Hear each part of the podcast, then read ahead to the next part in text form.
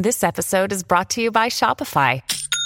Forget the frustration of picking commerce platforms when you switch your business to Shopify, the global commerce platform that supercharges your selling wherever you sell. With Shopify, you'll harness the same intuitive features, trusted apps, and powerful analytics used by the world's leading brands. Sign up today for your $1 per month trial period at shopify.com slash tech, all lowercase. That's shopify.com slash tech.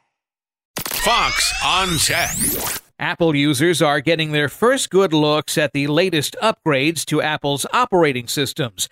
iOS for iPhone got upgraded earlier this year to version 16, but Monday brought an update with features that people have been waiting for. iOS and now iPad OS 16.1 will give users easier and more streamlined photo sharing for groups like families.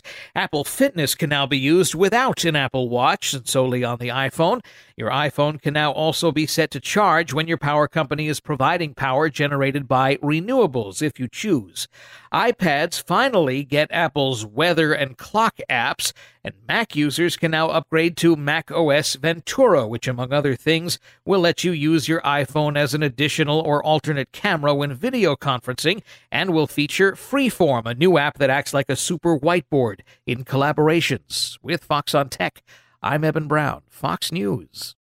This is Jimmy Failla, inviting you to join me for Fox Across America, where we'll discuss every single one of the Democrats' dumb ideas. Just kidding. It's only a three hour show. Listen live at noon Eastern or get the podcast at foxacrossamerica.com.